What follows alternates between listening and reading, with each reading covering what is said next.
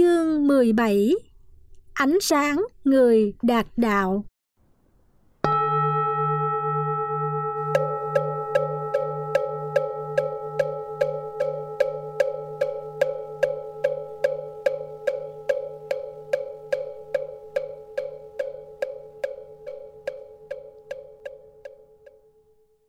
Một Dịch nghĩa.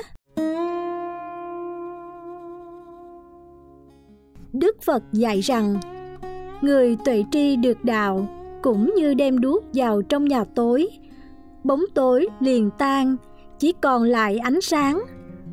Người học đạo thấy được chân lý, vô minh sẽ bị tiêu diệt, nhưng ánh sáng trí tuệ sẽ ngự trị mãi mãi. Hai, lược giải. Nội dung câu phật ngôn trên tuy ngắn ngủi nhưng lại hàm chứa giáo nghĩa cao siêu mà người học Phật không thể nào bỏ qua được. Đầu tiên, Đức Phật xác định giá trị khai sáng của một hành giả đã đạt ngộ được đạo. Khi vị đó ở đây, ở đó sẽ được chói sáng bởi trí tuệ của vị ấy, nghĩa là sẽ đem đến lợi lạc. Phần còn lại, Đức Phật đưa ra tính độc tôn của trí tuệ của một vị gọi là đạt đạo, kiến đạo hay thể nhập đạo. Cách trình bày vấn đề ở đây rõ ràng là nêu quả trước và nhân sau. Quả là tác dụng khai sáng của một vị tuệ tri được đạo. Nhân là phương tiện tu tập loại trừ vô minh để hiển thị tri kiến tuệ giác do kiến đạo đem lại nêu quả để hiện nhân. Âu cũng chính là sở trường hoàng hóa, thuyết giảng của đức phật. Mà ngay thời pháp, tứ đế đầu tiên đức phật đã vận dụng và thành công tốt đẹp.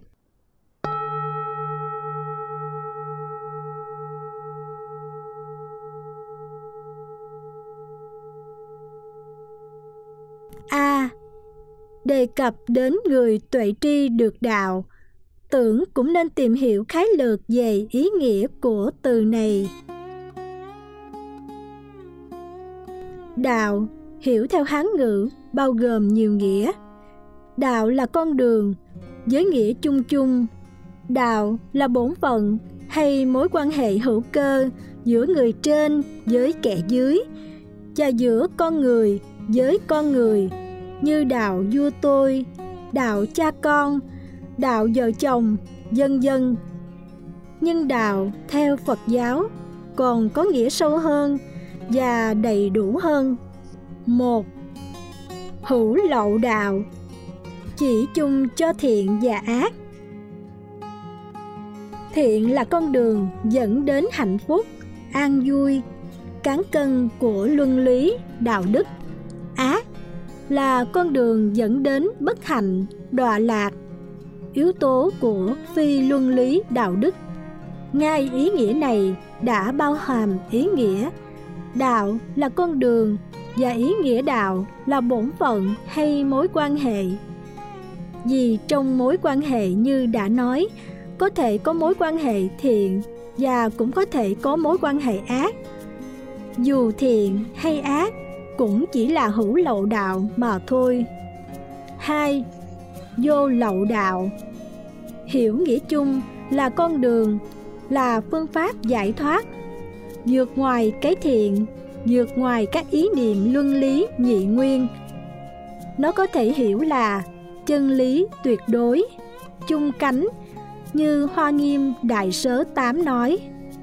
Thông đến vật quả là đạo, hay ta còn có thể hiểu, đạo là con đường đạt đến tịch diệt giải thoát như luận câu xá 25 nói. Thế nào là đạo? Đạo là con đường đạt đến Niết Bàn, nghĩa là đi theo con đường này sẽ đến được thành trì Niết Bàn. Đạo nghĩa là dân hà, vì Niết Bàn lộ, thừa thử năng giảng Niết Bàn thành.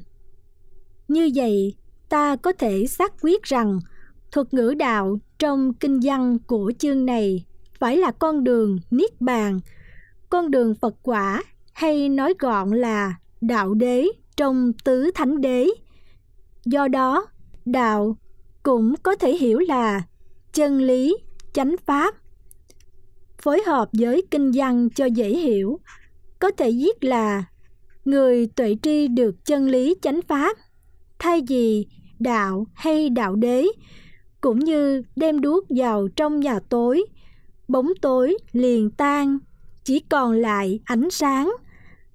Và chúng ta vẫn còn nhớ đến một bài kệ pháp cú đã từng nói rằng chánh pháp đường thù thắng. Đường này không đường khác đưa đến kiến thanh tịnh. Nếu ai theo đường này vô minh sẽ đoạn trừ so sánh hai lời dạy chúng ta thấy hoàn toàn đồng nhất về nội dung. Chính yếu tố này cho phép chúng ta khẳng định đây là nét giáo lý truyền thống của kinh 42 chương. Và bài kệ pháp cú dưới đây đóng góp phần khai sáng vấn đề. Nếu ai theo chánh pháp, đau khổ được đoạn tận, ta dạy đường chánh pháp, trí còn gai chướng diệt. Hay một bài kệ khác còn nói lên được người chứng đạt chân lý chánh pháp, đạo, đạo đế đã làm xong phận sự của mình trên con đường tu tập không những được mọi người cung kính mà còn được là người viên mãn giới đức, trí đức.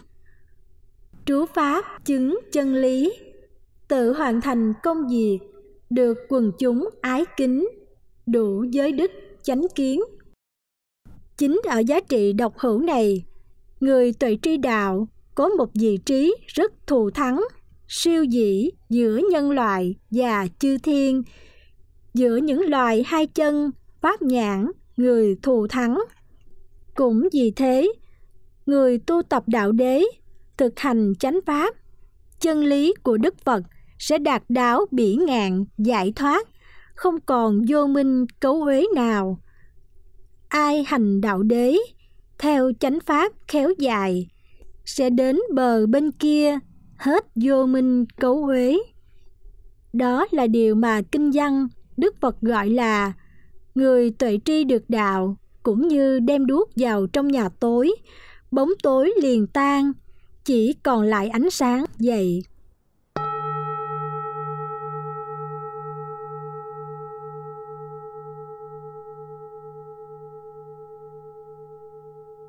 B. Để quán triệt ý nghĩa phần kinh văn còn lại, chúng ta cũng nên điểm qua từ ngữ trí tuệ theo các luận sư Bắc Tông, hai từ ngữ trí và tuệ hoàn toàn khác nhau. Trí như một sự giảng trạch, phân tích, phân giải. Tuệ là trạng thái sáng suốt, không phân biệt. Cũng có gì cho rằng trí là phán đoán, tuệ là giảng trạch. Nhưng có gì lại cho rằng tuệ tri về tục đế là trí? Tuệ tri về chân đế là tuệ. Tri tục đế giết trí chiếu chân đế giết tuệ. Căn cứ vào đại thừa nghĩa chương chính thì trí là quán chiếu tuệ là tuệ tri hai từ này khác nhau.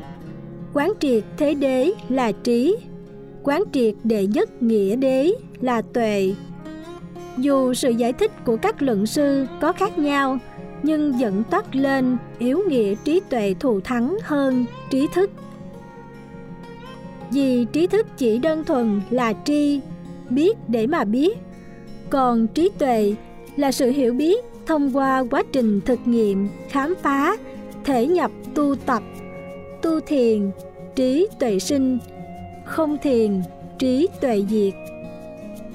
Người có trí tuệ thì không còn tạo nghiệp ác, không bị ác chi phối.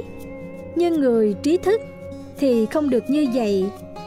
Trong khi đó, theo định nghĩa truyền thống của phật giáo nam tông, không có sự khác biệt nào giữa trí và tuệ trí tuệ được định nghĩa như là một năng lực tinh thần giác ngộ, minh, sáng suốt và chói diệu thế nào là trí tuệ? Trí tuệ là trí hiểu hiểu rõ, lựa chọn, cân nhắc, trạch pháp, tham khảo, phân định, thông thái, rành mạch, khôn ngoan, sáng suốt, suy xét tinh tường minh mẫn, hồi quang, quán minh tỉnh giác tuệ quán, chánh kiến, vô si. Chúng ta cũng còn biết, trí tuệ là nấc thang cuối cùng của sáu pháp ba la mật của bồ tát. Trí tuệ còn là pháp ba la mật. Trong các ba la mật, thù thắng hơn ba độ trước. Kinh nikaya cũng diễn tả tương tự khi đặt vị trí của trí tuệ trên hết năm lực tính lực, tấn lực, niệm lực, định lực, tuệ lực. Này các tỳ kheo, trong năm lực này, cái này là cái tối thượng, cái này là cái tổng nhiếp, cái này là cái thâu tóm, tức trí tuệ.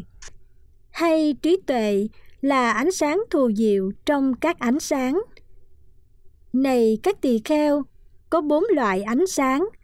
Ánh sáng mặt trăng ánh sáng mặt trời, ánh sáng của lửa, ánh sáng trí tuệ.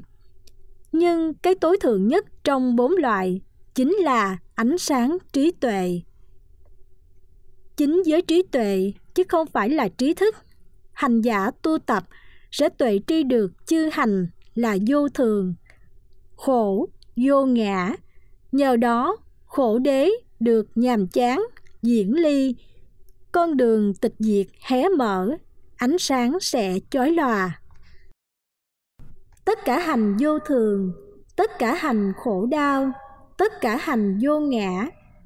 Giới tuệ tri thấy vậy, đau khổ được diễn ly, minh tỏ đường thanh tịnh. Vì thế, ở bài kệ kế tiếp, đức phật tái khẳng định giá trị của trí tuệ là vô song trên lộ trình giác ngộ, giải thoát. Không có trí tuệ thì xa lìa chân lý. Không có trí tuệ thì không thấy được chánh đạo. Nếu không có trí tuệ, không sao có chân lý, không sao thấy chánh đạo. Mà trí tuệ là một cái gì đó không dư tàn vô minh, không dung chứa vô minh, không tích tập vô minh. Có trí tuệ thì vô minh sẽ tiêu diệt. Minh hiện minh hiện chân lý, thể nhập, không còn là điều khổ. Như kinh văn đức phật dạy, người học đạo thấy được chân lý, đế vô minh sẽ bị tiêu diệt. Nhưng ánh sáng trí tuệ sẽ ngự trị mãi mãi.